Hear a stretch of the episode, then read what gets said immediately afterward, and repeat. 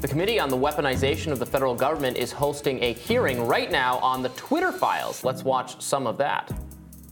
And to praise him for his work. This isn't just a matter of what data was given to these so called journalists before us now. There are many legitimate questions about where Musk got the financing to buy Twitter. We know for a fact that foreign countries like Qatar and to so that was uh, those so-called journalists are Matt Taibbi and Michael Shellenberger, who've both been guests on our show and have done great work to bring the Twitter files to you. Here's how Taibbi responded to being called a so-called journalist. That time was spent at Rolling Stone magazine.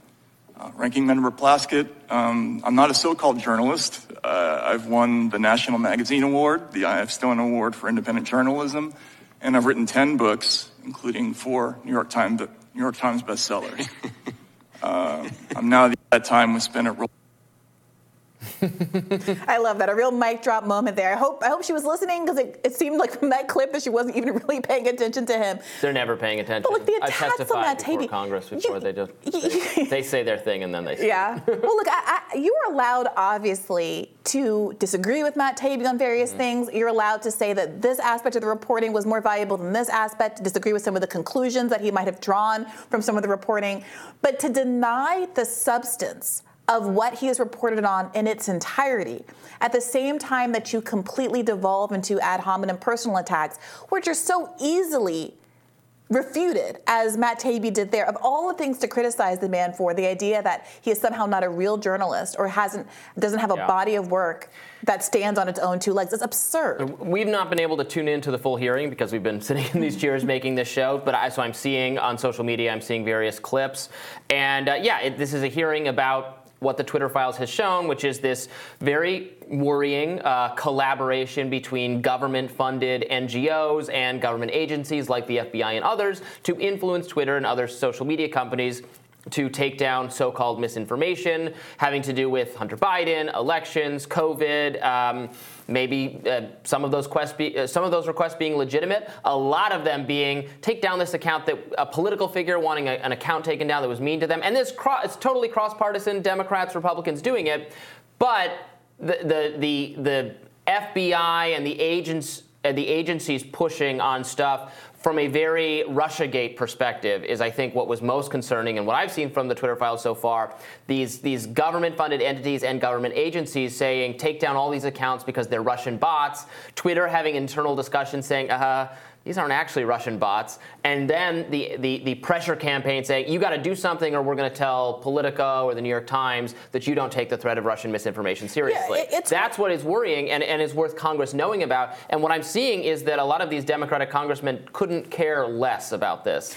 Yeah, well, it's worth noting, and you've pointed this out, that Yoel Roth and others often refused those requests. Yes. And while there have been some really big mistakes, the Hunter Biden laptop story being suppressed, chief among them, accompanied by internal discussions about how this doesn't even really violate our guidelines. I think that's the most damning, one of the most damning pieces. In addition to the Lee Fang reporting about the kind of um, deep state run, intelligence agency run bot accounts that are pantomiming basically uh, uh, uh, accordance with Yes. various international the U.S. is doing regimes exactly what our FBI is saying other that Russia's do. doing. Right. Okay. So that that I think is one of the areas where Matt Taibbi is on such really uh, solid ground. But it is also true, of course, that many times Twitter pushed back against this, and the issue really is.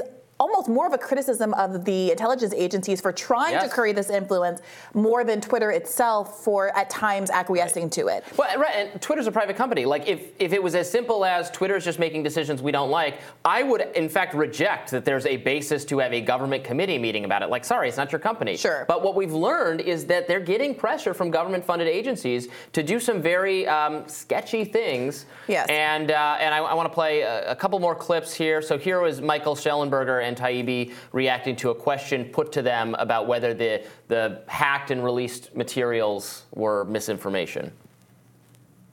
Mr. Schellenbeck, do you believe that the Russians engaged in a hack and release campaign with respect to the uh, damaging information they released uh, regarding the Clinton campaign? To the best of my awareness, that is what happened. yes. Okay, fair enough. Thank you. Uh, That's not so the same thing. The reason influencing. I understand, I understand. Also, that material was true. I've been look. uh, I, let me introduce a couple of documents uh, just to reinforce uh, that we've got. Uh, I'd And like that, is, that is not a legitimate predicate Unanimous. for censorship. Mr. Schellenbeck, do you believe? Yeah, again, he's, he's just slamming the door shut there. Like, it's, it's real information. That- that's such it's an- not misinformation. It's Yeah. true. That that's such an important point because so many of Taibbi's critics have been not mis- taking that into account as well. I look, I interviewed Matt Taibbi on my own show on Monday, and I have some concerns about the broader representations, not what he actually has in his hands and he's reporting on, which I think is true mm-hmm. and newsworthy, but some of the broader conclusions that have been drawn about the nature of the bias you know that it, it the, the bias is only against the right and not at all against the left when he you know admitted to me in the course of that interview that he has hasn't very really investigated at all uh, targeting against the left because he very quickly came across the deep state the intelligence in, agency's interests in mm, you mm-hmm. know, mess, you know, uh, influencing the censorship regime at these organizations, and decided to pursue that, which I think is a very legitimate course of action. But broader claims about whether or not, you know, what, what the rest of the files show. I don't think you can really substantiate. However, having those kind of criticisms, what else is there? Is the broader framing accurate? Is not the same thing as challenging the newsworthiness of the emails that he has in his possession, which obviously show this relationship between intelligence agencies and Twitter and their ability to influence what Twitter does from a policy perspective that are undeniably inappropriate. And there's some just crazy questioning of his motivations going on in this hearing. Um, De- uh, Representative Deb- uh, Debbie Wasserman Schultz saying that like he's just in it for the money or something. Here, let's actually play that Yeah. clip. It's pretty illustrative. time. Please do not interrupt me. Alaskan, Elon Musk spoon-fed Elon Musk spoon-fed you his cherry-picked information, which you must have suspected promotes a slanted viewpoint, or at the very least generates another right-wing conspiracy theory. You violated your own standard, and you appear to have benefited from it. Before the release of emails in, of the emails in August of last year, you had 661,000 Twitter followers. After the Twitter files, your followers doubled, and now it's three times what it was last August. I imagine your Substack readership, which is a subscription, increased significantly because of the work that you did for Elon Musk. Now, I'm not asking you to put a dollar figure on it, but it's quite obvious that you've profited from the Twitter files. You hit the jackpot on that Vegas slot machine to which you referred. That's true, isn't it? I've also reinvested. You've a made lo- some. No, no, no, no. Is it true that you have profited since you were rece- you were the recipient of the Twitter files? You've made money. Yes or no?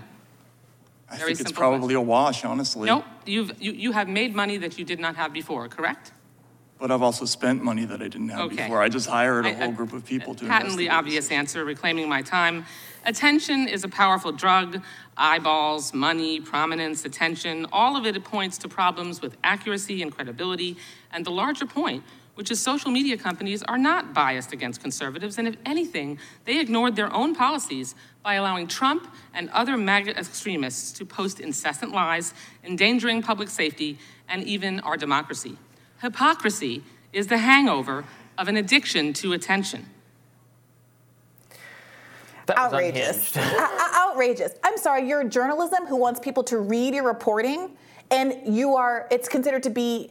Uh, undermining your credibility if you're popular, if people respond to the things that you're writing. It's not charity. Exactly. We- we- it's a job. He's paid for his work and the hard work and the, the incredible toll that he's taken as being targeted as a consequence Yes. of all of this reporting. It's outrageous, and you know that she would never have this criticism of a new, of a of a, of a journalist for a, an establishment paper, the New York Times. She would never make a criticism of Hillary Clinton Right. for The selling Pentagon books Papers as a consequence of people her. Are, are doing speeches and selling books. And. Exactly. Good journalism should attract, hopefully, financial reward. Exactly. And I gotta say, this kind of moralizing from someone who had to step down as DNC chair because a leak of true information Yes. did, uh, revealed her bias for Hillary Clinton and participating in trying to, I don't know, rig the election for the, the 2016 primary election for her preferred candidate. It's a, it's a little bit rich. It's a little bit rich.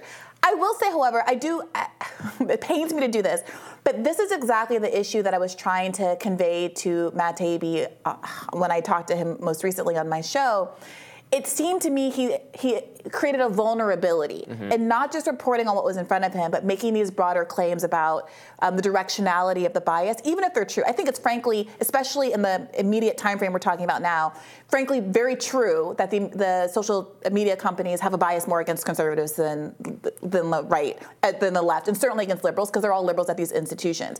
But what I think what we're really seeing is an establishment bias against an anti-establishment bias. So the bias is against Trumpism and those kinds of figures, election denialism, you know, those that part of the right, not Mitt Romney.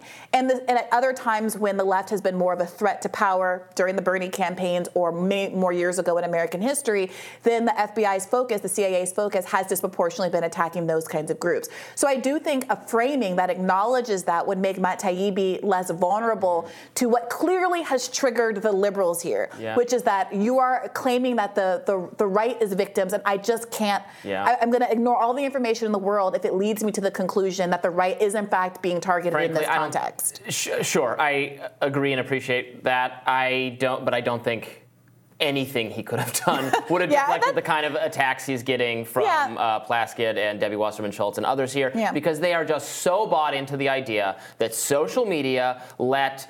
Uh, pro Trump voices speak too loudly, and that is the reason he became president. That was illegitimate and wrong. That was a corruption of democracy. It was Russia's fault. Facebook and to a lesser extent Twitter, it was their job to prevent it. They didn't. That's that's their mindset. That's their entire narrative, and it's it, it's completely wrong. Frankly, it's just completely wrong from start to finish. Time and time again. Uh, social scientists, people who've studied, have proven that the influence of Russian bots is minuscule, Yes. that it was not correctly calibrated to target the right swing voters. And again, they weren't being targeted necessarily with, with what is misinformation. With Right. It's just alternative perspective. Right. Like you always bring up the examples of black voters being Yes. targeted and saying the Democratic Party doesn't do enough for them. Yes. That's misinformation. Come on. You're right. So it's the it's the whole idea is wrong. And Taibbi and Shellenberger are, uh, and, and others are bringing attention to to how uh, how that narrative came about and and actually efforts that government authorities are making to try to correct. a- what was not a mistake in the first place. That's- as that's- a result of, yeah. and as a result, we'll all be censored. That what we are seeing here is a bunch of government actors protecting government institutions. Yes. It really, and this is when when I say that I am less enthusiastic or or I'm cautious about the conversation about the valence of this. I don't. That, it's because I don't want this point to be missed. It's not that I care if the right is being targeted more than the left. They, I think that they are, but I don't want to miss the conversation that what we're seeing is that could be mm-hmm. the parties could change, the chessboard could, could reconfigure the next time around, but the establishment actors in Congress are always going to defend the mm-hmm. FBI, the CIA, these intelligence agencies that do their bidding, that are now being accused of potentially blowing up the Nord Stream pipeline, that have been mm-hmm. defending American imperialism and state power and the infringements of the rights of minorities and, and, and individual citizens since ti since they were founded. And it's important to keep that in mind because the next time around, Yes. the D's and the R's might be switched around, but you're always going to have a panel of Congress people who are willing to sit there and say there's nothing to see here when the intelligence agencies that we have access to and control over are infringing upon your rights as And citizens. the, the agencies, they are ideological but not partisan. So much of this happened under Republican administrations. If Do- Donald Trump's going to run, he's running for president, he's going to say, I will put an end to this. Don't believe him. Yeah. So much of it happened under his authority. Well, he was and making made- requests too. He made no effort to stop it or slow it. He didn't care. He didn't Yeah. understand it. Yeah. And that should be a actually reason enough not to trust Yeah. him to rein this in And he, he very much was making requests too, as Matt Taibbi has reported. yeah. All right, we'll have more rising right after this. Please stay with us.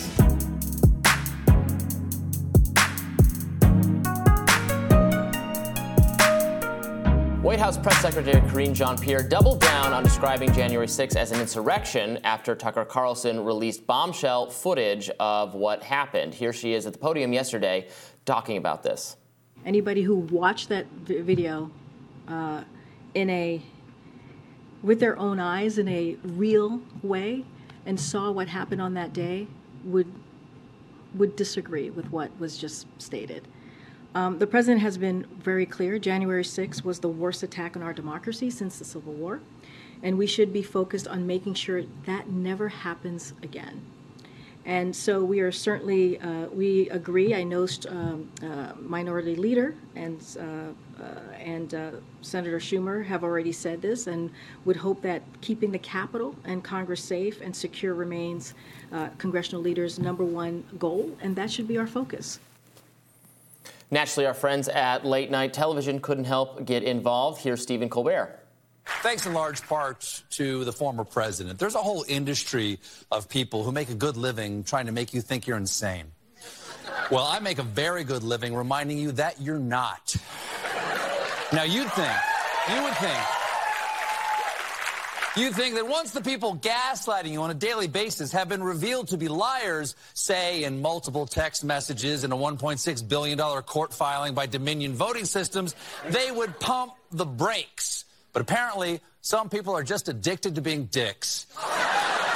Case in point, Fox News host and and toddler sucking on a dog turd, Tucker Carlson, cherry picked innocuous clips to try to rewrite what we all saw happening with our own eyes on January 6th.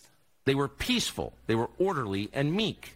These were not insurrectionists, they were sightseers. Sightseers. Sightseers, really? Grab a rock, honey. We're going to the Louvre.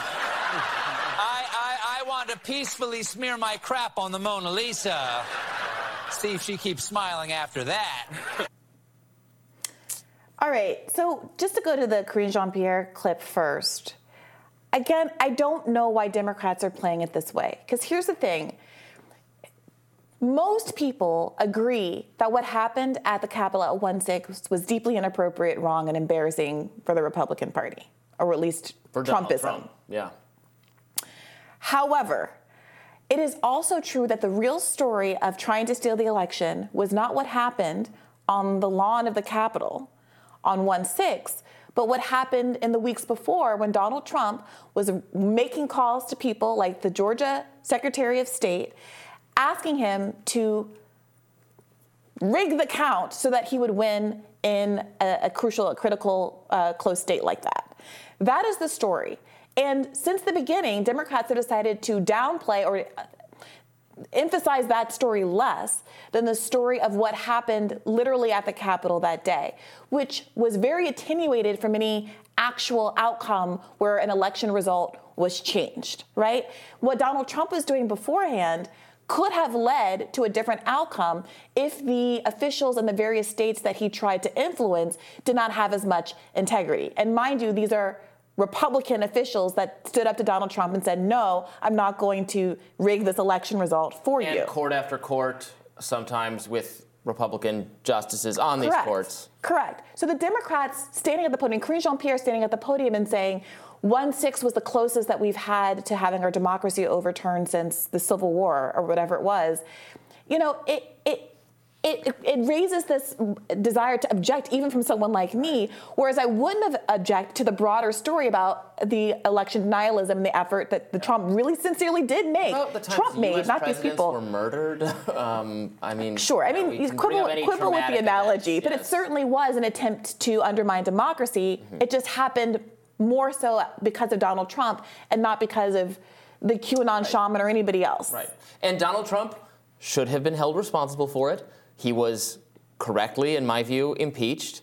He should have been, they should have voted to remove him. Many Republicans did, not enough, but a, a lot of them did. It's the most bipartisan vote to, to end the, the sitting head ever taken in this country. Um, that was the mechanism for holding him accountable at some, but it's, and uh, you know what, if he runs again, but he was, so he was not held accountable by that.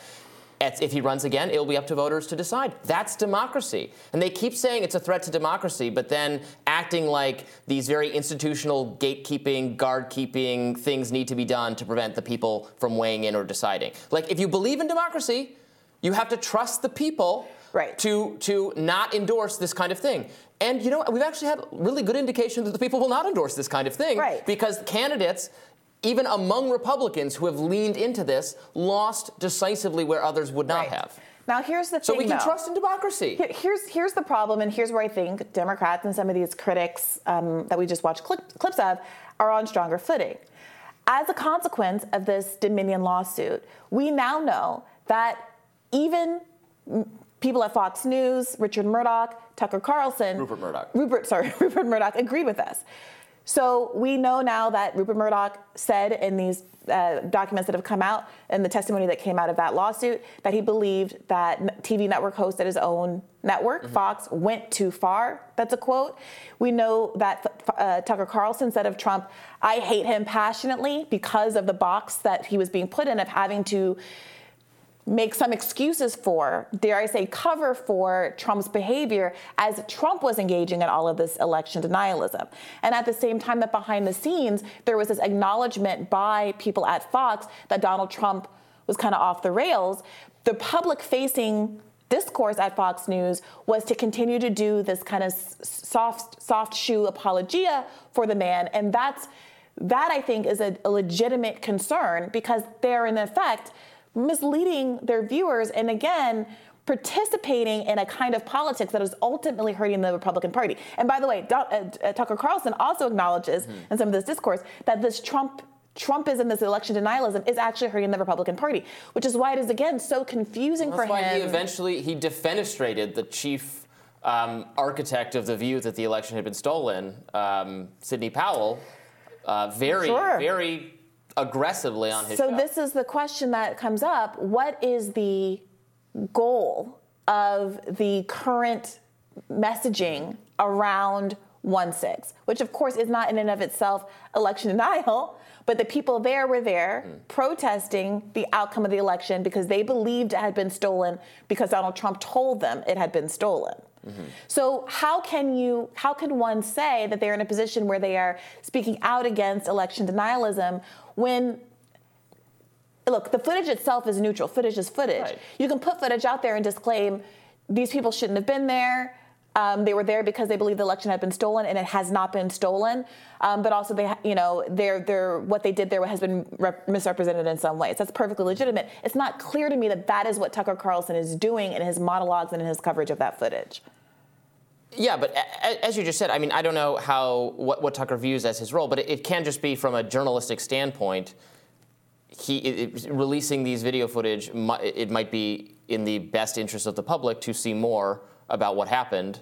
Sure, but you say we don't know a lot about Tucker's how Tucker sees his own I, I don't role. Know if Tucker we do sees know his view as we, advancing the cause of the Republican Party. Well, we do have some insight into what Tucker Carlson. Like, I don't view my role as advancing the cause of a political party. We did see. We do have some insight into what Tucker sees as his role when we see him in these Dominion, um, these Dominion lawsuit mm-hmm. communications expressing a personal view, but feeling compelled to have a public facing view because ultimately the role of the network as a whole, I don't know if he wants that to be the case, but the role of the network of the whole as a whole is to provide a degree of cover for the behaviors and positions that are taken by uh, Donald Trump, or at least a, or at least a belief that going out too hard against Donald Trump, contradicting Donald Trump, will will financially hurt Fox News as a company, and that is not a, that does not speak to decisions being made because of journalistic integrity, which I, I think there's an argument that releasing this footage is that? Like you, you, there's all kinds of reasons you could want to release this footage.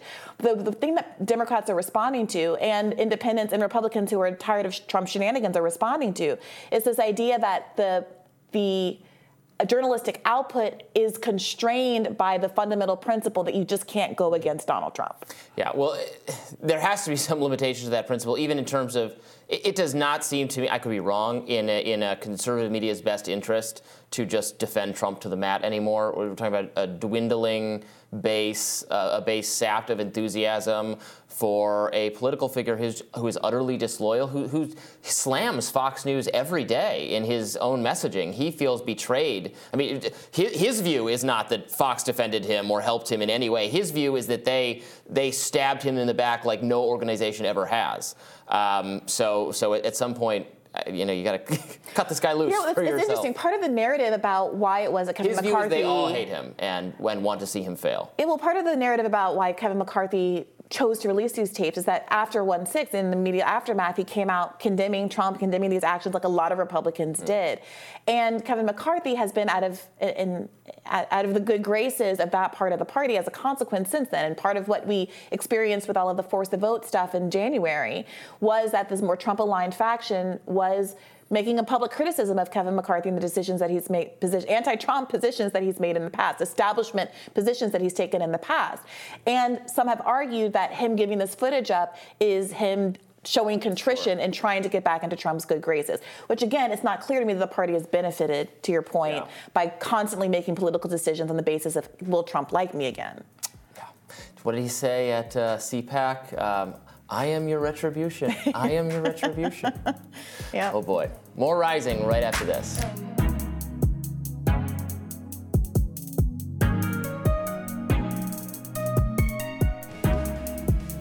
Batya, what's on your radar? This week on Real Time with Bill Maher, Vermont Senator and two time presidential candidate Bernie Sanders joined Maher to discuss his new book, It's Okay to Be Angry About Capitalism. The book has already hit the bestseller list, uh, solidifying Sanders' position among the millionaires who used to excoriate before he switched his ire to the billionaires. Still, and I mean this seriously, who could begrudge the Democratic Socialist a bit of cash in his dotage? I certainly do not. The man is clearly a heartfelt warrior for the downtrodden, someone who has devoted his life to raising up the plight of the have nots, a man who came from nothing and never forgot those living as he once did. He deserves respect and admiration for it. And yet, while one can cheer on this great American dream story, there is something instructive in how it played out specifically how Senator Sanders used his talent and fame to write best selling books and climb the economic ladder, and from his new vantage point, declared that the real enemy are the people a few rungs higher up. Because, in a way, this is the journey that the upper middle class has traversed more generally, and it unfortunately blinds many well intentioned Americans to some of the real sources of inequality in this country. Uh, this was all very much on display in Sanders' conversation with Bill Maher. The conversation began with Senator Sanders discussing the theme of his book, which is that right now in America, there is more income inequality than there has ever been in the past. Three people own more wealth than the bottom half of American society, Senator Sanders told Maher. CEOs make 400 times what their workers do. There's a concentration of power and wealth in a smaller and smaller number of corporations, and three Wall Street firms control over $20 trillion. We also have a political system that's been corrupted by money thanks to the Supreme Court's Citizens United decision. Add all that up, says Sanders, and you get a country which is moving, quote, rapidly into an oligarchic form of society. The middle class declines and the rich get richer, says Sanders. Now, Maher pushed back on a few of Sanders' claims, starting with what would count as a fair tax rate for billionaires. After all, the top 1% already pay nearly half of all income taxes in the US. One could also question the narrative surrounding money in politics. Um, there is for sure something intuitively distasteful about it, no doubt. Yet Donald Trump was able to win in 2016 despite being outspent by his rivals, both Democratic and Republican, to the tune of millions and millions of dollars. You may not like Trump nor have wanted him to win, but he's got to inspire a vote of confidence in American democracy, whatever your politics are. Sanders is, of course, right that a lot of people who were middle class in the 70s no longer are. Many Americans and their children have been downwardly mobile. Working class wages stagnated in the 70s, while the costs of the hallmarks of the American dream, owning a home, a secure retirement, choices for your children, have absolutely skyrocketed. NAFTA and globalization more generally resulted in the offshoring of much of our manufacturing, an industry that used to secure middle class lives for working class Americans.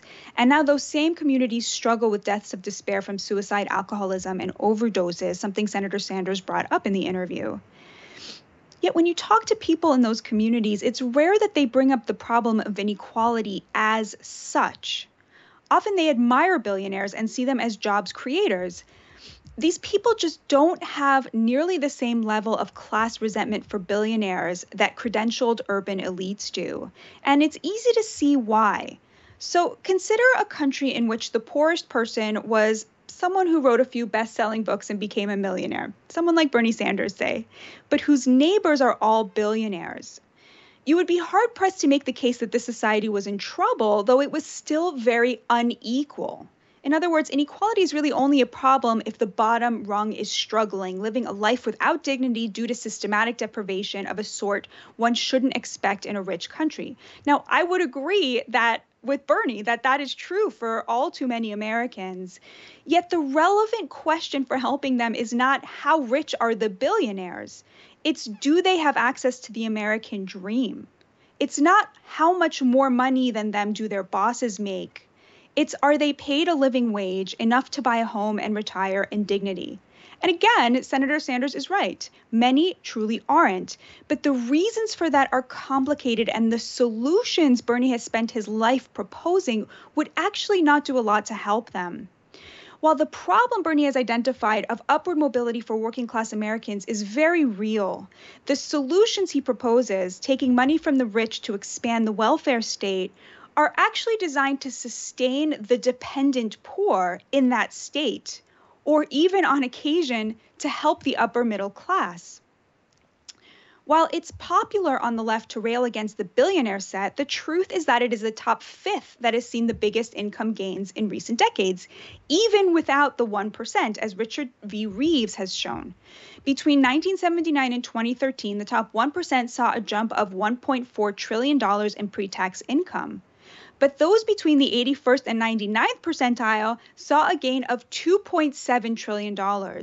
At least some of the disappearing middle class, in other words, disappeared upwards, joining the ranks of what Reeves calls the dream hoarders, from where this new oligarchy decries the billionaires hoarding all that wealth and demanding it be redistributed. And how much money a year puts you in the top 20%? Well, of course, it varies state by state, but on average, it's somewhere around $125,000 a year.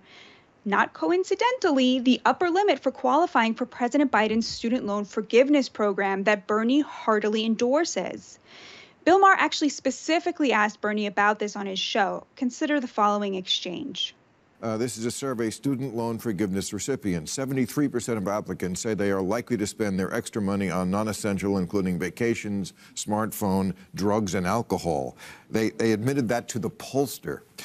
who is this pollster? I, NBC, NBC News. Um, 52% they are very likely or likely to buy new clothing. 46% they would use the money for vacation and eat out at restaurants this is why people have a thing about, I, I, would never call it free money. Oh, I guess I just did. But. Um, well, I, I mean, let me respond to that in two ways, Bill. You talk about giveaways. Under Trump, the Congress voted for a trillion dollars in tax breaks for the richest people in this money in this country and the largest corporations. That's a giveaway. We yep. just increased military spending with very little discussion. I don't know if you know this, by $80 billion. Sanders also had this to say military industrial complex. Including the Democrats. Pardon they, me? The Democrats vote for it too. Yes, absolutely correct. Absolutely yeah. right. All right. But that's socialism, the military. That's crony socialism. Well, that's right. Crony capitalism. But but the military isn't capitalism. That's that's the government. No, but it's who owns the military industrial complexes. All right. But anyhow. Right. All right. So when you talk about giveaways, you have major corporations in this country that make billions in profit don't pay a nickel in taxes. Billionaires have an effective tax rate lower than that of a truck driver or a nurse. You have a generation, you talk about this younger generation right now. I got around the country and I talked to a lot of people. You know, I don't know anything about that poll, but I can tell you I've talked to nurses who are working their asses off, doing the right thing.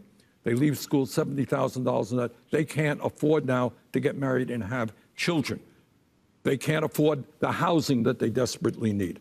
So the truth is, you got a generation that everything being equal, the younger generation will have a lower standard of living than their parents.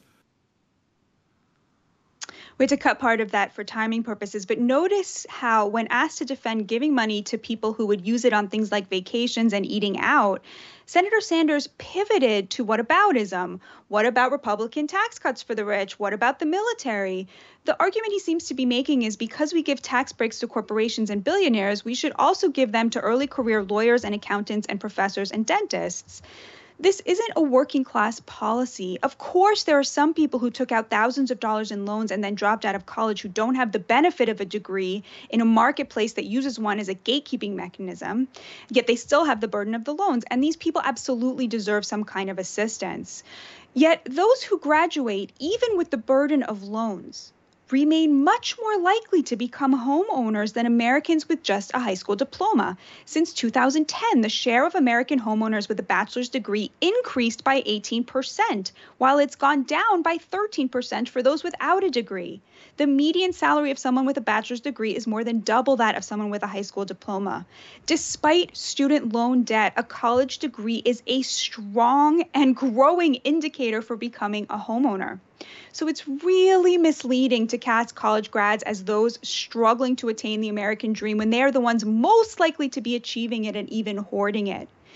Now, you might say that another one of Sanders' signature proposals is designed to address just this problem his push for free college. After all, if everyone gets a degree, surely everyone will then have access to the profits of the knowledge industry. Unfortunately, it's just not that simple. A lot of people are not suited for college. More importantly, perhaps, there just isn't a glut of jobs that actually need a college education to go around. The growing industries in the US include manufacturing, service industry jobs, trucking, and caretaking jobs. Someone has to do those essential jobs, and they should not be treated like less than just because they have chosen to devote their lives to them. Not everyone can be a programmer or a filmmaker, though certainly we should stop importing foreigners to do those jobs and make a push to educate more Americans who want them. And yes, there's plenty of untapped potential in neighborhoods without access to equal opportunity. That should be our focus instead of focusing policy on making life easier for more and more upwardly mobile college graduates who are actually already doing very well in this country, instead of continuing to hammer home some kind of values based connection between dignity and college, or worse, handing out the taxpayer dollars of truckers and waitresses to college grads so they can go on vacation. Our efforts should be focused on making sure that jobs that don't require college secure a dignified life. In other words, unfairness is not always injustice, and you cannot tax your way to a solid middle class. It is no defense of billionaires to say that the real class divide is not between the billionaires and everyone else, it's between the top 20% and the bottom 80%. While millennial college grads may take longer to buy a home than their parents did, they are still highly likely to follow in their parents' upper middle class footsteps. Meanwhile, life for working class Americans is increasingly precarious. What they need is not charity from billionaires. They need access to affordable single family homes, to vocational schools, and to safe neighborhoods where their kids can thrive. No doubt, we need to do better at ensuring every American has health care and helping the dependent poor, but that will not create an upper pathway for seekers of the American dream. Now, Robby, I told you before my radar that I thought you were going to like it a lot. How did I do? I don't even know what to say. You took the words uh, right out of my mouth. I, I co-sign your entire uh, your entire thesis there. Yeah, I, I think uh, it's true that sometimes the focus on uh, economic inequality um, is a way of getting around uh, questions about, you know, we're, it's, I don't think it's so much that people resent wealthier people or people who've been successful. Maybe maybe they resent them if you know if they obviously if they got their wealth illegitimately, as you know some as some wealthy people do by by get you know taking advantage of the system or you know rigging the game in their favor and that's something you know I share the left's passion in trying to root out but the real question is is the actual condition of people who are not wealthy good enough uh, get, and getting better over time. And in many ways, it does. There, you know, there's less globally. There's less starvation there's, than than uh, there has been in previous centuries. But in a couple, in, in narrower cases, in America, right, education costs have gotten a lot worse. Um, healthcare costs have gotten a lot worse. So let's you know think about smart ways to tackle um, those problems, you know, rather than kind of sweeping condemnation of, of success, which to your point um, working class people don't share. But uh, anyway, we'll leave it at that. Great job as always, Batya, and we'll have more rising in just a minute.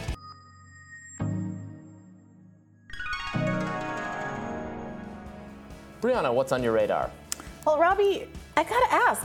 Did Elon Musk really fall for a Ligma Johnson prank on his own website yesterday? Are you online enough to even know or care what a Ligma Johnson prank is? Well, the good news is that this radar isn't really about a prank. It's about new evidence and a mounting sea of evidence that, as a boss, Elon Musk might be lacking. and potentially liable. This twisted Twitter tale began yesterday when a Twitter employee named Halli Thorleifsson tagged Elon Musk in a tweet thread explaining that he wasn't sure if he had been fired, along with the 200 or so employees who were axed a little over a week ago. He had lost access to his work computer, which was a clue, but couldn't get confirmation from HR as to whether or not he was still employed. Maybe if enough people retweet, you'll answer me here, he tweeted as a last resort. Now, as the thread went viral, Musk responded, asking, What work have you been doing? Halli, apparently concerned that sharing his workflow might violate certain confidentiality rules, asked for confirmation that he wouldn't be punished for answering Musk's question. And after Musk confirmed that it was okay, he explained that he had worked on a SaaS or software as service contract, among other duties. Musk then asked Halli to be more specific about the SaaS contract, and here's where it first gets a little weird.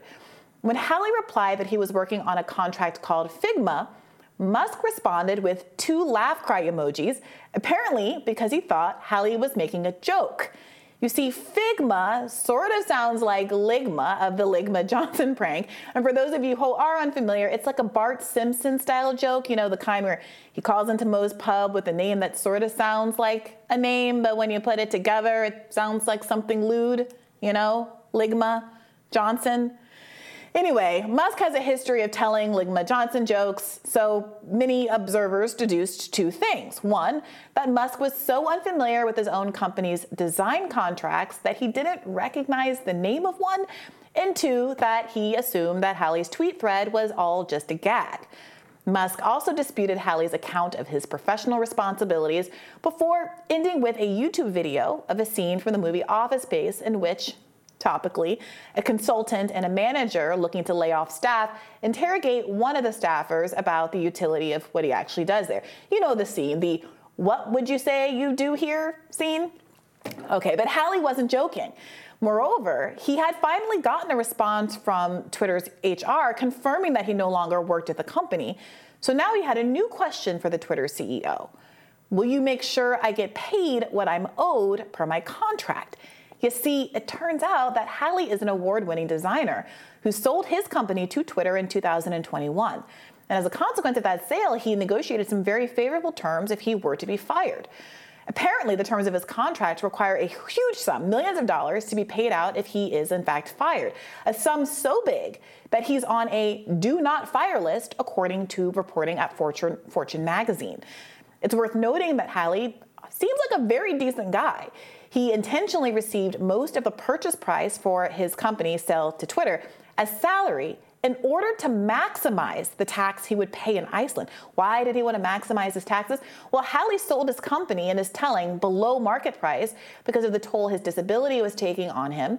Halli lives with muscular dystrophy and wanted to pay a high tax out of respect to Iceland, where he's from, for the disability benefits he received there. Because of this arrangement, Halli was the second highest taxed person in Iceland in 2021.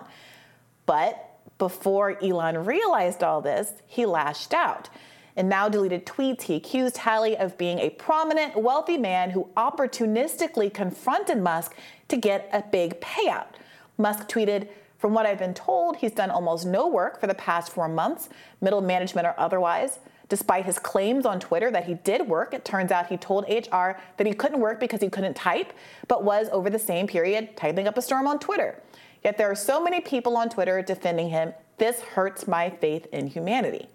Well, Elon was right about one thing. There were a ton of people on Twitter defending Halli.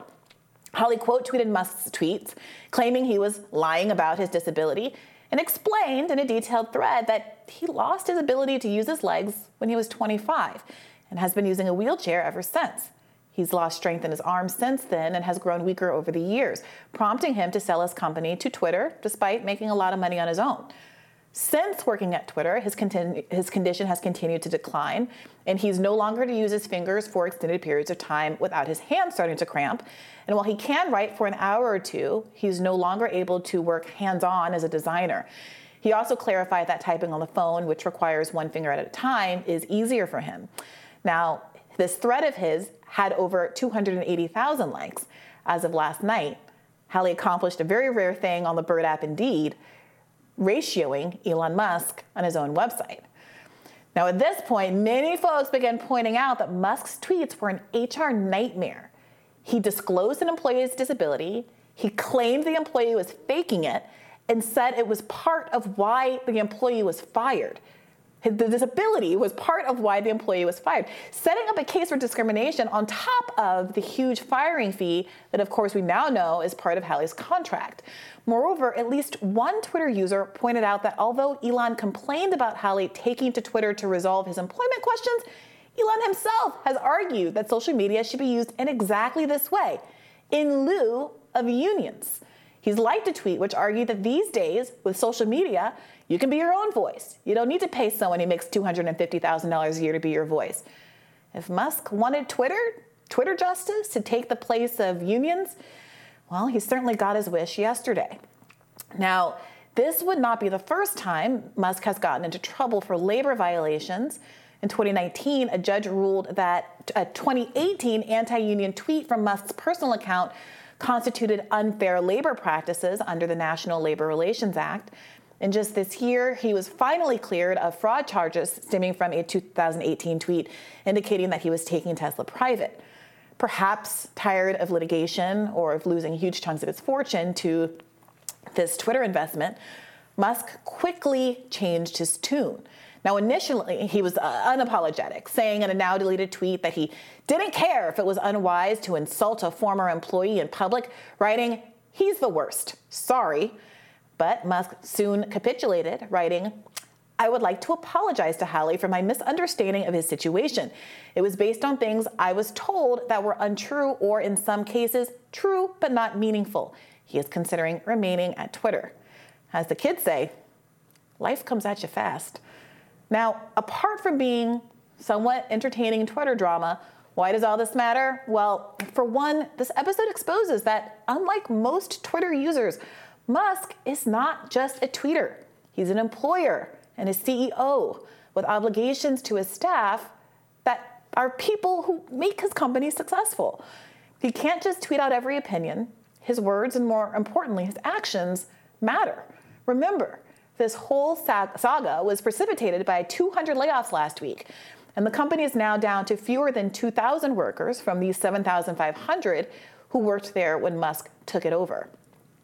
Businessmen are often heralded for being job creators, but all too often, companies are bought for profit and management decisions are made not the interest of improving companies, improving function, improving products, or even growth.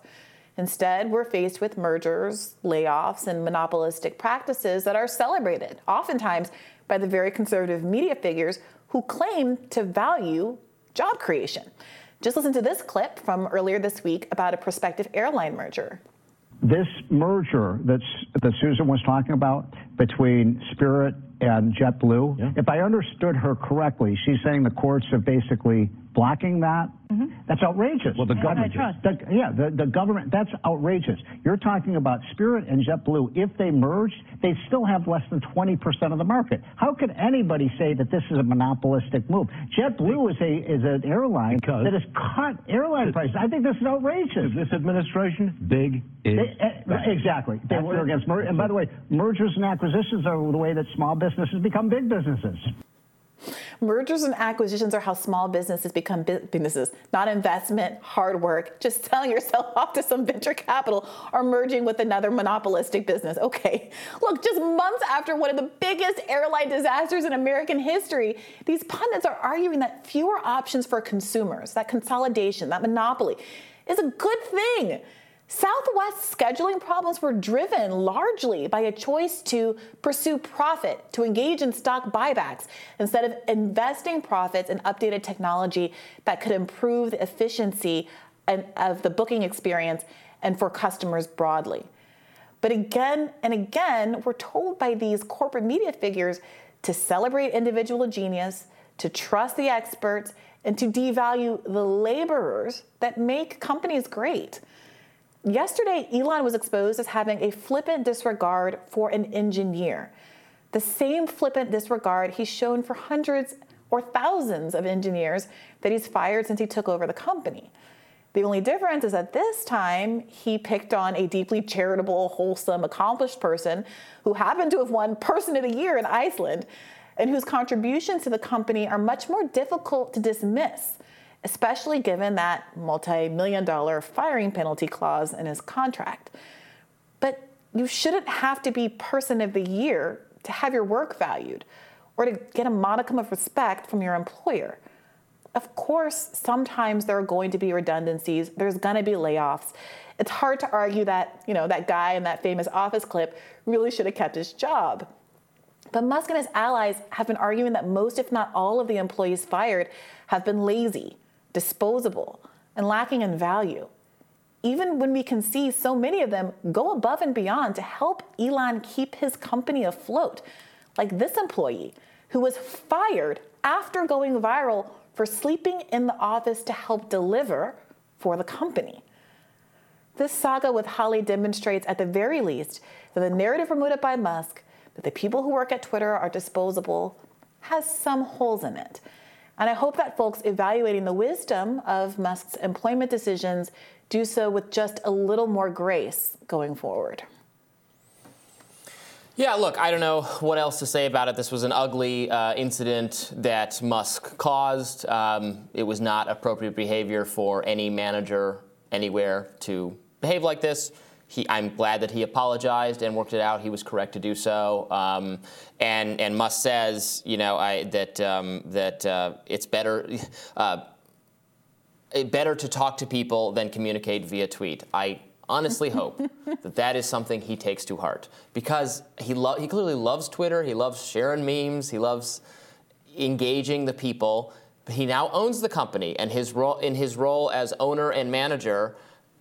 And I'm trying to censor him or saying he can be less freewheeling and wild. Again, I, I think the, some of the disclosures he's done he, he's done are in the public benefit, um, but from a managerial standpoint, he has to he should not, it's just not appropriate for any manager anywhere to lash out at employees like this. Yeah. We wouldn't lash out at our staff like that. You just you, you don't. No. It's just it's not good form to hash these things out in public. Some people will defend it because it's Musk, and that's like this is just not appropriate behavior, regardless. So I'm I hope Yeah. they work it out. I'm glad he apologized and.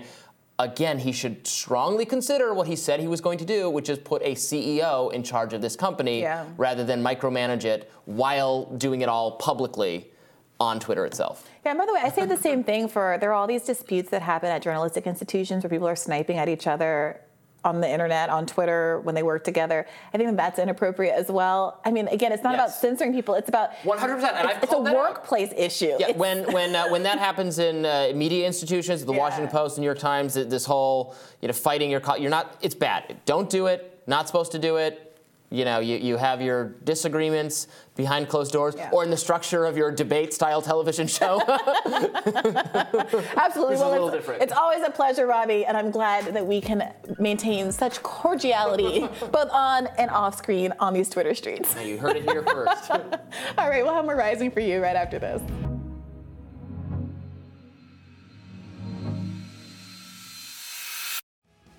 According to the New York Times, a new intelligence report reviewed by U.S. officials asserts that a pro Ukrainian group was behind last year's attacks on the Nord Stream pipeline.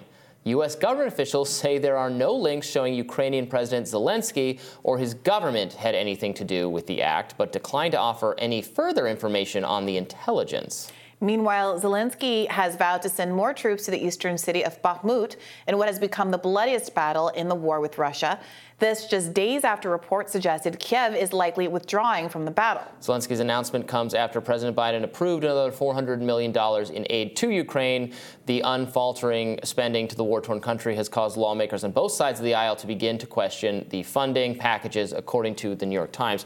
So, this, uh, this story about Nord Stream in the New York Times is Mhm. about intelligence report. So, it sounds like officials, U.S. Uh, national security officials, are summarizing this intelligence for the New York Times. Very interesting. So it does not say that Russia did this. Uh, now, to, to be clear, it doesn't say the U.S. did it. It said, or Zelensky. It says a pro-Ukrainian entity. But not not Ukraine. What is the pro-Ukrainian entity that's not Ukraine? and not the United States of America. Yeah, Yeah. look, I'm not accusing anybody of simply printing US intelligence reports that are false because it exonerates the U.S. and Zelensky of responsibility for an attack on a pipeline that would be a violation of international law. However, we definitely know that there is a pattern that exists of media printing U.S. intelligence reports the way they print um, yeah. police reports uncritically, and the complete and total deficit of information here I think is revealing. I would like to see this intelligence report myself. Why is this not something the American people can view? Right. So here, here's here's just one paragraph that, that shows you mm-hmm. the, the kind of void that this article really is. It says U.S. officials said there was much they didn't know about the perpetrators or their affiliations. The review of newly collected intelligence suggests they were opponents of Vladimir Putin of Russia, but does not specify the members of the group or who directed or paid for the operation. U.S. officials declined to disclose the nature of the intelligence or how it was obtained or any details of the strength of the evidence it contains. They have said there are no firm conclusions about it, leaving open the possibility that the operation might have been conducted off the books by a proxy force. So, what this does is basically have an article that says, just in case you're wondering, we don't know anything about anything, but it wasn't us and it wasn't Zelensky. But this is a little bit, I, I mean, I agree with you, but it is. It, it represents a, a, slight shift because they're not saying Russia did it. Well, they haven't been saying Russia did it. There was a report, I think, on the Washington Post at the end of last year, where the like there was just no intelligence there there for U.S. Russia's officials involvement. have been saying Russia did it. U.S. officials, but the, the, media has been off of that for a long time. Even yeah. the, even the corporate media has come out with, yeah. with, reports that I think it was because the. Um, well, but this is U.S. officials now saying now in a in a in an intelligence report being summarized by the New York Times, but the, but the intelligence people are not saying Russia did it. I found that remarkable. Well, I, I think the reason is ever since we got the report last year from yeah. whatever it was, uh, the combination of Norway and Sweden and Germany or whoever it was mm-hmm. that was doing the investigation, they very quickly cleared Russia of responsibility. So there was absolutely no evidence that Russia could be involved. So since that point, unless you're willing to contradict allies and have some proof with which to contradict allies, I think it put the U.S. in a very difficult position. Um, and the, the narrative of Russia having involvement has been, substantively dead for a while. But that leaves a void, right? That leaves a, well, okay, then who did it void? Because as the Seymour Hersh uh, reporting details, it takes a, an enormous amount of technical capacity to be able to carry something out like this at the deep sea depths. There's only so many divers that are trained for this kind of operation. There's only so many ships that can gain access to this heavily patrolled NATO area of the occupied area of the of the ocean of the sea so this seems to be one might argue that this is an effort to provide uh, a placeholder uh, where that void of Russia didn't do it exists, which is to say that there could be some what terrorist group, some third party unaffiliated with another country. Because again, this is important. Because once it's affiliated with the country, once it's Zelensky's responsible, once the United mm-hmm. States is responsible, there are implications for international but law. Zelensky, I believe, has said Russia is responsible. Well, but so, so now. Well, no, no, I know. I mean, but saying U.S. intelligence officials are contradicting what Zelensky has said and contradicting what our own officials used to say. I mean, you're saying you're right that the media has maybe moved, even the corporate media catching up to it. But uh, I, I, I, think this is a little bit like uh, the lab leak animal spillover debate, where like the one the side that the dissidents or the contrarians or the people not well respected have been saying, uh, we're not allowed to talk about. It. You don't think there's any likelihood to this? Is is gradually winning over time. Well, look, you can see. And I actually see this piece as, even though it's flawed and not, I don't think correct That's about funny. I, I, see it as is, fully insulating. It's it's telling people no matter what ambiguity exists out there, America definitely didn't do it. And Zelensky definitely didn't do it, which to me represents not a kind of movement to more inquiry and openness. It's if you're going to mm-hmm. use the lab leak um, analogy, it's as if instead of saying we know it's zoonotic, they say it, uh, we, it might not be zoonotic, but it's absolutely not lab leak. Mm. You know, it's absolutely not uh, the one that would be negatively like implicate America or our our funding practices in these labs or whatever negatively. Yeah. Yeah. I'm, I mean, I'm not saying it's a good intelligence report or even correct, but I, I find it interesting that the U.S. intelligence officials are no longer actually blaming Russia, which op- to me opens the door to eventually learn something else about who might have been responsible. I mean, part of what was so But if we could actually read the report, we'd know. we're, we we're relying on the New York Times. Well, remember, the whole point of that of UN hearing that we covered a week or two ago, right. at which uh, Jeffrey Sachs gave uh, remarks in, in, addition to a former um, CIA uh, official Ray McGovern about why they believe the Seymour Hersh report is accurate was that they were calling, they were they were there to testify in favor of a UN independent committee to do an independent investigation. And the reason why Russia is invested in this is because the results of the investigation or the investigation itself, they're being barred from participating from that's being carried out by a number of NATO countries. And whatever you think about Russia, no one's really arguing that they're involved. And it seems obvious why they would have an investment in figuring out who actually did it, given how much blame came their way and how, the, to your point, Robby, the U.S. Intel- the U.S. officials have been wanting to finger them with, them with this the whole time, and only basically stopped because they, they can't. There's no evidence for it.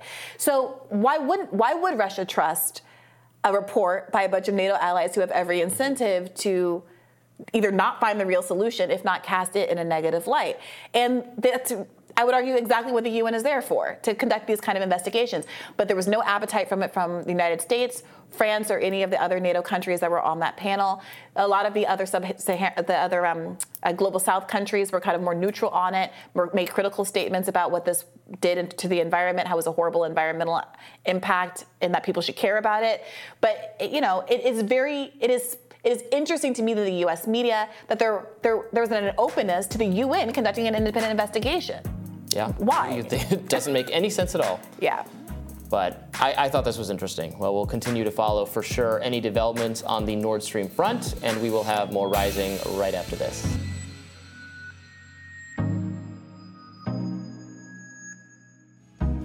What's on your radar, Briahna? Well, Robby, just a month after Seymour Hersh reported intelligence from an anonymous source detailing how the United States carried out the attack on the Nord Stream pipelines that were built to deliver natural gas from Russia to Ukraine, the corporate media has finally acknowledged that the report was published at all, but not for the reason you might think. Rather than reporting on Hersh's journalism, assessing the stated motives for the U.S.'s unlawful attack, corroborating or refuting details in Hersh's reporting, or conducting their own independent investigations, the mainstream media has recognized Hersh's reporting only in the context of a new theory of who's responsible for the unlawful attack. Earlier this week, the New York Times published an article announcing that, quote, newly collected uh, intelligence now suggests that the Nord Stream bomber was not the United States, but a pro Ukraine group. In the context of this article, Hersh's reporting is finally acknowledged, not as the detailed sourced piece of journalism that it was, but in the following aside quote, Last month, the investigative journalist Seymour Hersh published an article on the newsletter platform Substack concluding that the United States carried out the operation at the direction of Mr. Biden. In making his case, Mr. Hersh cited the president's pre invasion threat to bring an end to Nord Stream 2 and similar statements by other senior U.S. officials. Well, of course, this passage gives the impression that Sy Hersh based his report on remarks made by U.S. officials no mention is made of his anonymous source or the details that source provided. Details like the skill level required to execute a deep sea explosion and the limited number of divers on the planet who are even trained to carry out such a mission.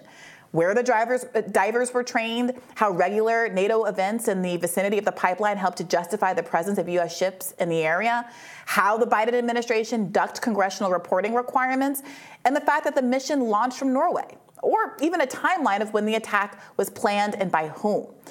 And no one could argue that the erasure of those details was strategic. For one, reducing Hersh's argument to Biden administration statements puts the accusation that the U.S. carried out the attacks in the realm of mere conjecture. But second, detailing Hersh's account would make the complete and total lack of detail in the new New York Times report that much more striking. As journalist Aaron Mate recently wrote in an article you can find on his Substack, quote, the only confirmed intelligence about the supposed pro Ukrainian group that carried out the attack is that the U.S. officials have no intelligence at all. The Times report explained that, quote, U.S. officials said there was much they did not know about the perpetrators and their affiliations. The alleged newly collected information does not specify the members of the group or who directed or paid for the operation. But despite the lack of evidence of any kind, the New York Times sources speculated that the saboteurs were most likely Ukrainian or Russian nationals, or some combination of the two. Aaron goes on to contrast the credulity with which the Times accepts its anonymous sources' account with the skepticism heaped on Hersh. Despite offering no details and no corroborating information, the Times argued that this story, quote, amounts to the first significant known lead about who was responsible for the attack on the Nord Stream pipelines. While the Times, anonymous sources are considered significant, Hersh's source was treated with overwhelming skepticism. The Pulitzer Prize winning journalist was attacked as not credible, and those journalists who did opine on Hersh's report, rather than simply memory hole it, ignore it altogether, relied on ad hominems. The New Yorker claimed Hersh had gone off the rails and embraced conspiracy theories. And the State Department spokesman, Ned Price, referred to the report as propaganda before mischaracterizing its contents entirely. Take a listen. One of the allegations that Hersh makes is that it was taken off the CIA in order to prevent involvement, uh, oversight uh, as a covert operation. Did you read the piece? I'm familiar with it. Uh, one of his allegations is that it was taken off the. Ra- rather than let this this propaganda get, be, be aired in, in the briefing room, but let, let, let, let me just say it is a fundamental misunderstanding of oversight in our U.S. Congress. Beyond getting his facts entirely wrong, as he has before in very uh, high profile ways, uh, it is a fundamental misunderstanding to suggest that our intelligence community is not subject to oversight anyone who writes that, anything who writes anything like that, no, no, uh, no, should, that, should not be believed on any no, fact no, no. that he, he wrote that it was taken off of uh, the CIA and put under military in order to prevent. Our military is also subject to rigorous oversight. That, that, that's my uh, question. That's yes, my question. The answer is yes. Do you recognize and abide by the um, uh, war powers clause in such a situation? Just listen to the level of detail that you get about Hersh's account just from that reporter's question. Of course, Hersh's reporting could be wrong, his source could be wrong, but the specificity offers ample opportunity for specific pushback.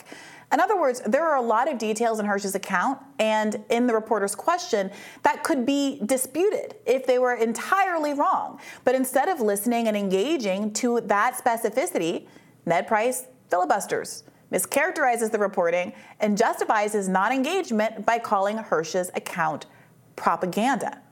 Now, let's go back to this new claim that a pro Ukrainian group executed the attack. As Aaron summarizes the Times opinion, uh, position, quote, U.S. officials have much they did not know about the perpetrators, i.e., everything, enormous gaps in their awareness of how the unknown pro Ukraine group purportedly carried out a deep sea bombing, uncertainty over how much weight to put on their intelligence, and even no firm conclusions to offer.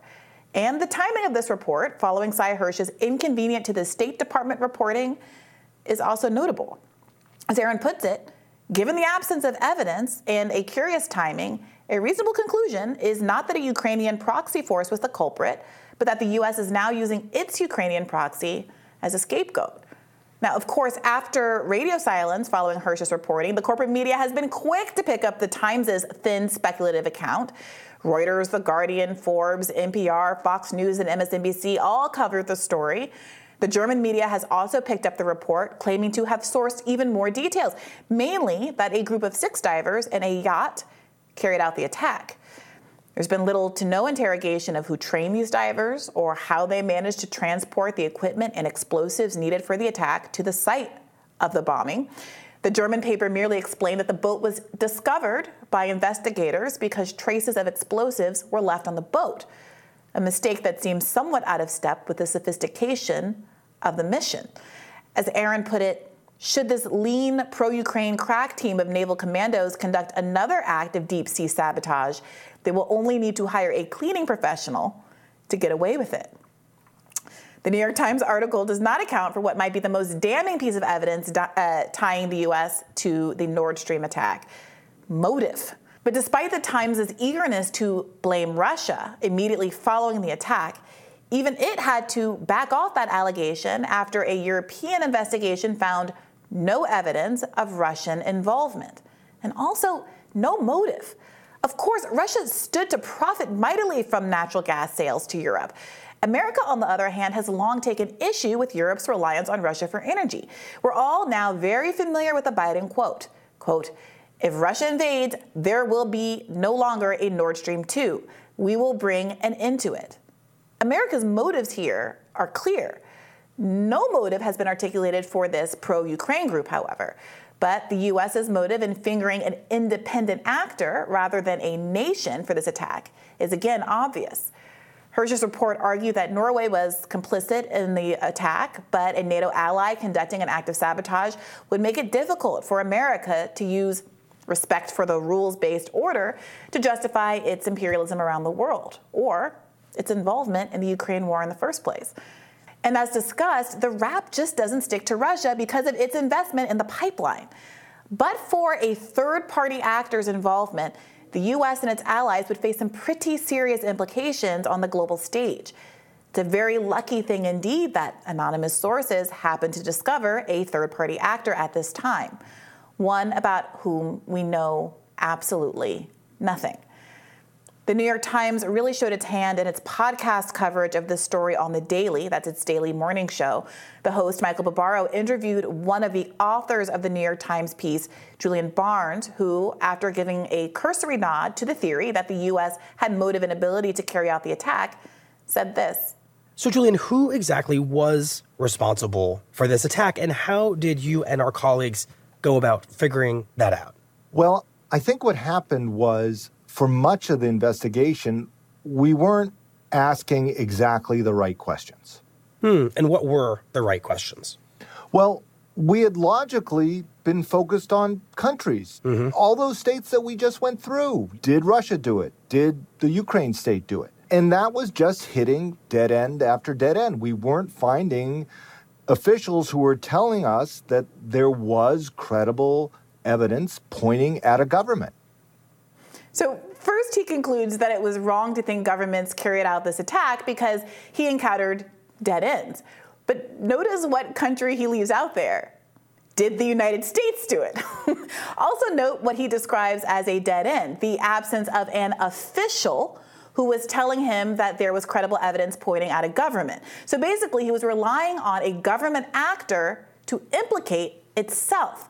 Absent that, he's saying it couldn't be the government, a government that was involved. Okay, now let's keep going. My colleagues, Adam Entous, Adam Goldman, and I started asking a different question. Could this have been done by non state actors? Hmm. Could this have been done by a group of individuals who were not working for a government? Kind of like freelance saboteurs. So, where did you take this new question?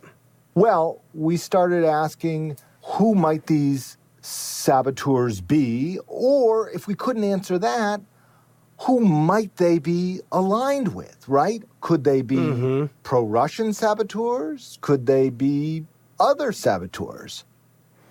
Note again, he avoids the possibility of American involvement. Now, earlier in the podcast, he explained why Russian involvement didn't make any sense. Again, Russia benefits enormously from a functioning pipeline. Destroying it destroyed its leverage over Europe. And moreover, Russia can simply turn off the flow. It had control of its own natural gas, obviously. It didn't need to blow up the pipeline to withhold the resource. That being the case, what is the potential motive for a Russian saboteur? The reporter, Barnes, doesn't explain, nor does he bother explaining how a non state actor might manage to pull off the sophisticated operation in the first place. But let's keep going. The more we talk to officials who had access to intelligence, the more we saw this theory gaining traction. Mm-hmm. And my initial thought that this could be pro Russian saboteurs turned out to be wrong.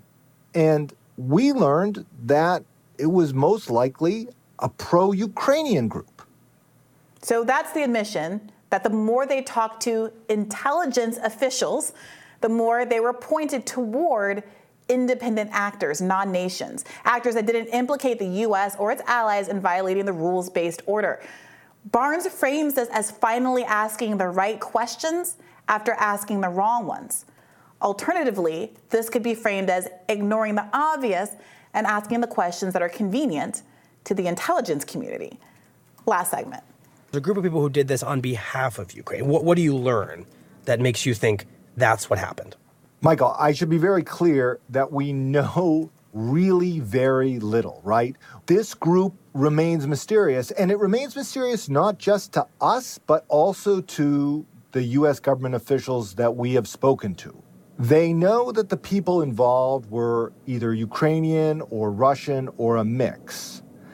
They know that they are not affiliated with the Ukrainian government, but they know they're also anti Putin and pro Ukraine. So that feels like an admission that his report is based, at least in part, probably large part or exclusively, off of U.S. government officials who, as we've discussed, have an obvious incentive to shift the blame from themselves or from their national allies. And moreover, this report that they've come up with is completely unsubstantiated by the kind of detail Hersh included in his journalism. The only detail here is the one that really matters from a U.S. perspective that it definitely wasn't us or our allies, nations, that did it. Really incredible stuff here. Just one last fact of note Bellingcat, a NATO state funded website, disputed Hersh's account by claiming that open source tracking of ships in the Baltic Sea undermined Hersh's claims that the ships were where he said they were at the times he said they were there. Okay, so this apparent factual refutation was used broadly to discredit Hersh's account. However, the Times story, it is a little bit useful here, it unwittingly corroborates that ships can turn off location transponders and cloak their movements. This is how the New York Times piece argues the pro Ukrainian ship was able to access the pipeline undetected. Now, Aaron points out that Hersh has made this point as well, but it was accepted with much less good faith when Hersh was making this argument than when the New York Times was making this to make the case that an alleged Ukrainian yacht carried out this deep sea attack. Yeah, wow. Uh, I, I, like when he's just kind of speculating could this have been done by freelance saboteurs? No, I think is the it's answer. It's like being a child with your hand caught in the cookie jar, and your parent comes in and you're like, "But hear me out, mom." Right. Might elves have done this? you know, you're just you're just you're asking the kinds of questions that are leading to the answers that you want very plainly on its face. I don't know. I, I felt like I, listening to that daily episode was somehow more damning than the article uh, yeah. because there wasn't like the, I guess, the editor editor standing between you and uh, certain kind of admissions yeah. about what's really driving your reporting here. Someone uh, on Twitter that I like, I think maybe it was that Alice from Queens account, mm-hmm. was saying like, okay, they're in the bargaining stage. First it was denial, now it's bargaining. Like, well, okay, okay. I mean, in Russia, no, but but saboteurs that they like Ukraine, but they're not U.S. or Ukraine. Um, look, I still think there is some legitimate uh, question about whether, about who exactly has done this. Sure, of course. Um, I, I, think um, Seymour Hersh reported a lot of great. It's very interesting. Uh, obviously, we pressed him when we interviewed him for more details about his sources, which he understandably can't provide. Um, I, I, have also seen, you know, some reporting on whether Ukraine, not not a Stab, not an independent saboteur group that happens to have Ukraine's best interest in mind, but the country Ukraine, right. directed by its government, right. are the responsible party. I find that, again, I don't know anything more than anyone else. I find that to be probably the, in my own view, the leading and likely um, uh, actor involved. But that's but, important, right? And they, they get into this in the in the but podcast not, no, episode. not just random people who like Ukraine. Right, but the, it's important. Random Russian people who like Ukraine, right? right? it's it, that that's what's so interesting here. It's so important for no nations to be implicated. Because if it's Ukraine, it's with one, it's it, it implicates an ally, mm-hmm. and two, it's probably with the support, investment, or at least you know approval of the mm-hmm. American government as well, or some and, aspect of the American government. Right. Right. Exactly. And if Ukraine is now in a position of being fingered as having destroy the property of a NATO country, right. someone who we are actually in, treat, in a treaty relationship with, the implications of us continuing to side with Ukraine and fight with Ukraine it's a disaster from a foreign policy perspective. Yeah. So you mentioned Alice McQueen. She's a favorite of, of mine in terms yeah. of Twitter accounts. She tweeted the other day, uh, new theory, the Nord Stream leak came from the wet market. I thought that was pretty good. Perfect. Perfect. Right. Chef Kissy react thing. Perfect. All right. All right. Great radar, Briahna. Thank, Thank you. you so much. More rising right after this.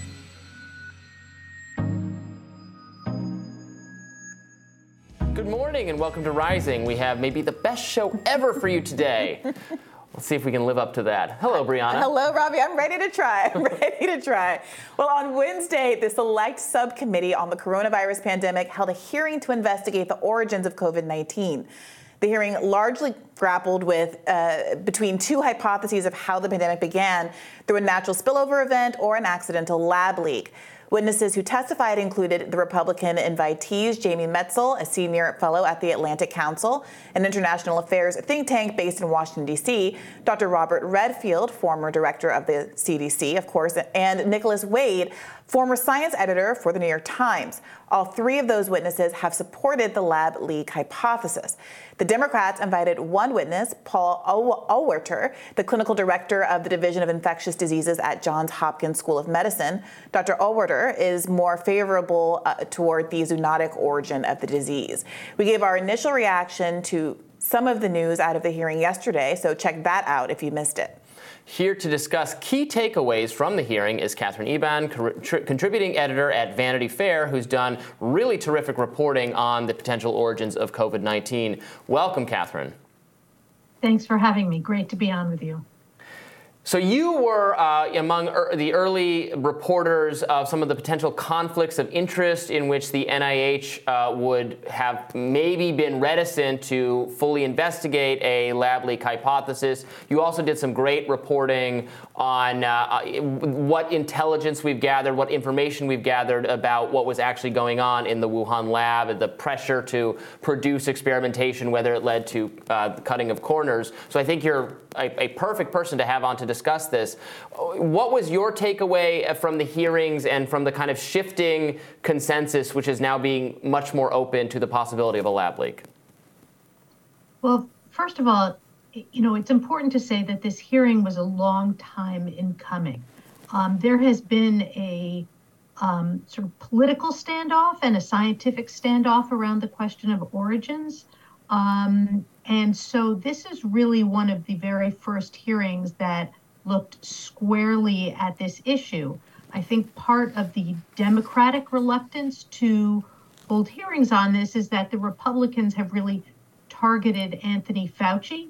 Um, and so the entire debate has become really unfortunately politicized in a way that I think has been uh, very counterproductive uh, in exploring the very serious questions that that exist.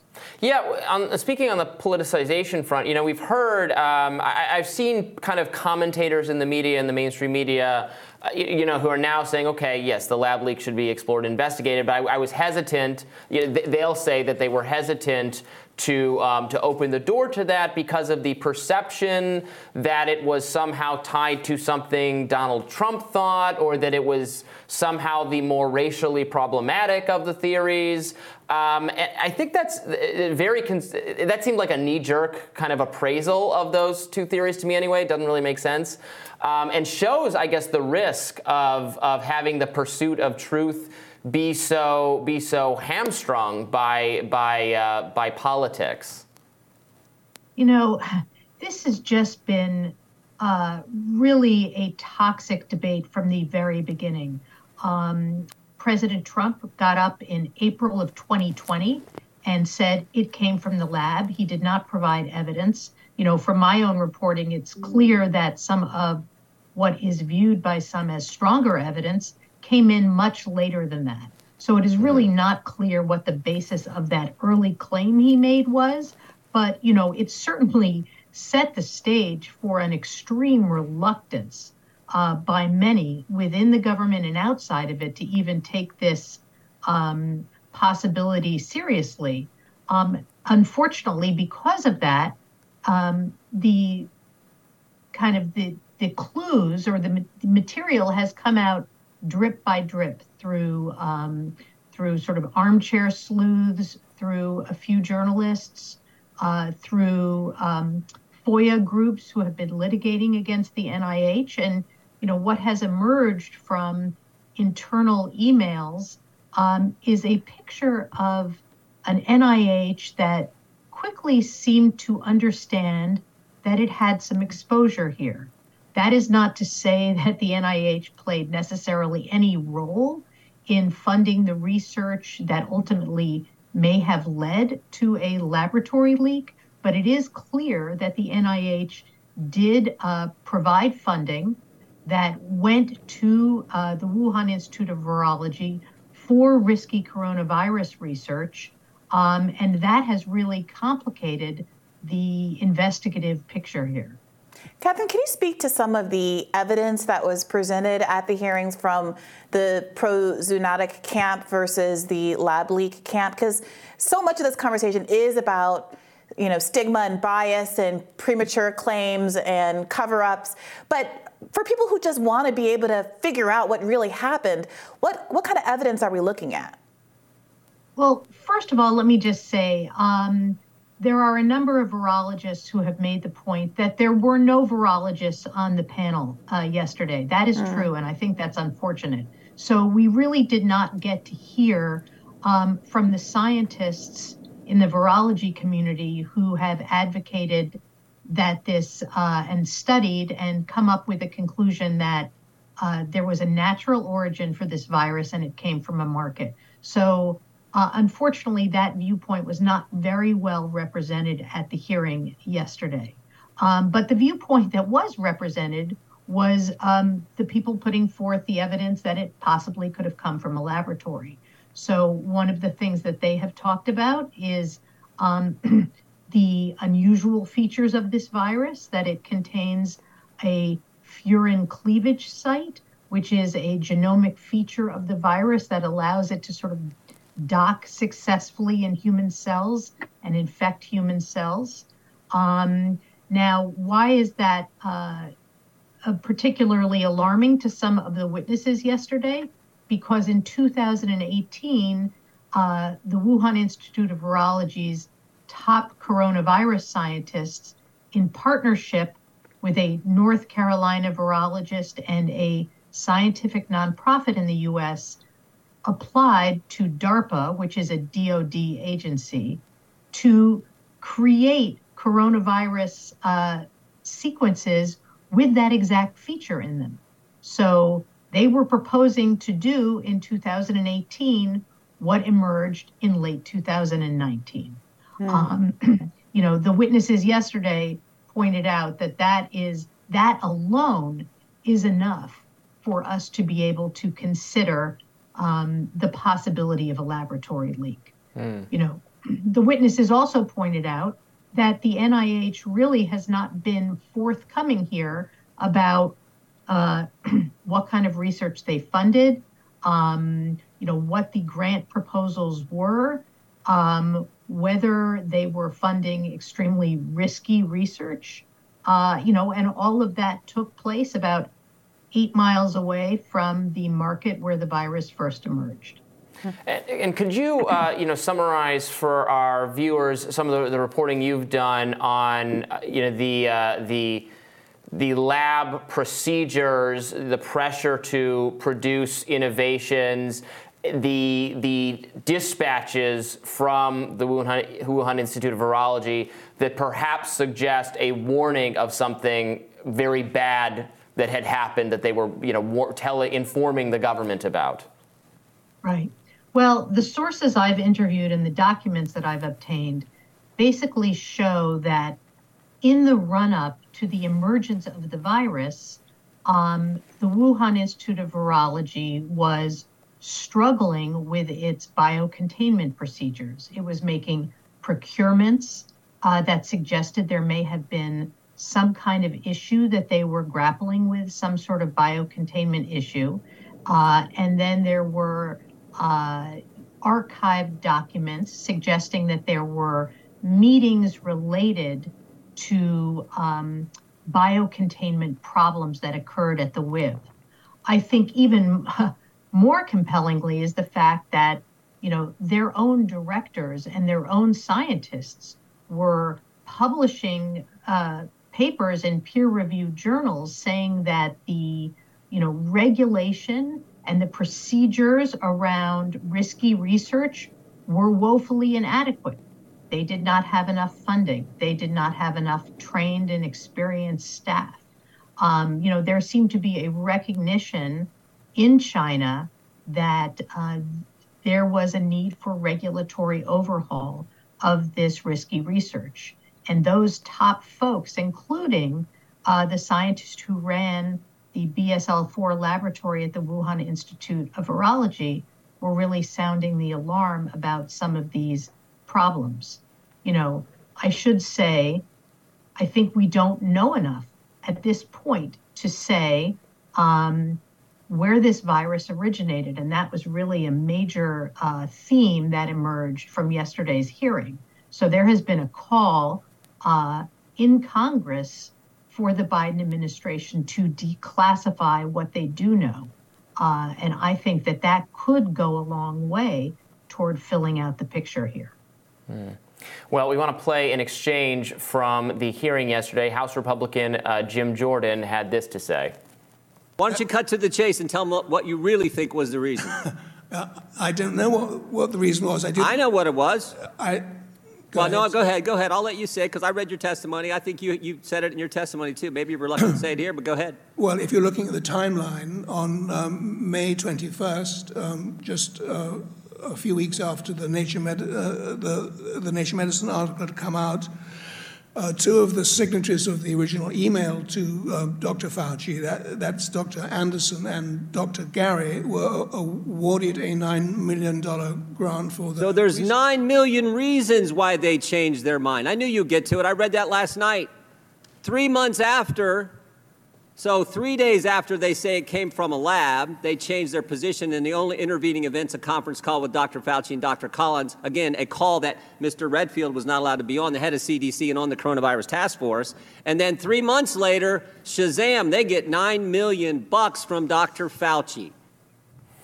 So, some of the, I think, concerning details to emerge in this hearing is that uh, you know, and Red, Dr. Redfield's testimony was very powerful that he was not uh, welcome in some of these conversations because of his advocacy or because of his idea that it was a lab leak, um, and and also you know we're we're worried. Can we trust uh, government science health experts to properly vet and investigate COVID's origins when it does seem like they both had money at stake and almost something ideologically and, and, and a desire to avoid future bureaucratic scrutiny, right? Given their investment in the kinds of uh, the research that we're now worried about.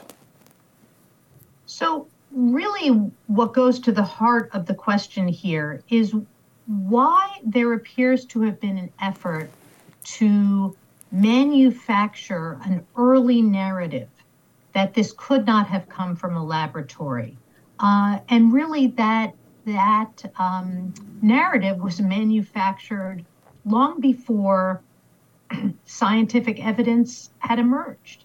Right? It was very early on, January, February, in which the question of a possible laboratory origin was branded as a conspiracy theory. Um, and that was done in a series of papers. Um, uh, and in the paper that um, Jordan is referring to there was called Proximal Origins. It was um, uh, really put together in February of 2020 by a group of scientists who had, uh, you know, background conversations with Dr. Fauci and Jeremy Farrar of the Wellcome Trust in the UK. And the question there has been why did they, um, the scientists who were involved said early on, privately in emails to one another, that it looked to them like it possibly could have come uh, from a laboratory, that it could have been en- an engineered virus. Uh, within days, they changed their uh, stance and put together a paper which really took the possibility of a laboratory leak off the table. And so one of the questions is why did that happen? Did it happen on the basis of um, some scientific evidence that they got a hold of so quickly, or did it happen on the basis of a decision that a narrative of a laboratory leak would be so damaging to science, to the NIH, um, to international harmony, which um, one of the emails references that uh, they wanted to kind of put that possibility to bed as quickly as possible. Mm. Mm. Katherine, thank you so much for joining us to go over that. We really appreciate it. Thanks for having me. And we'll have more Rising right after this.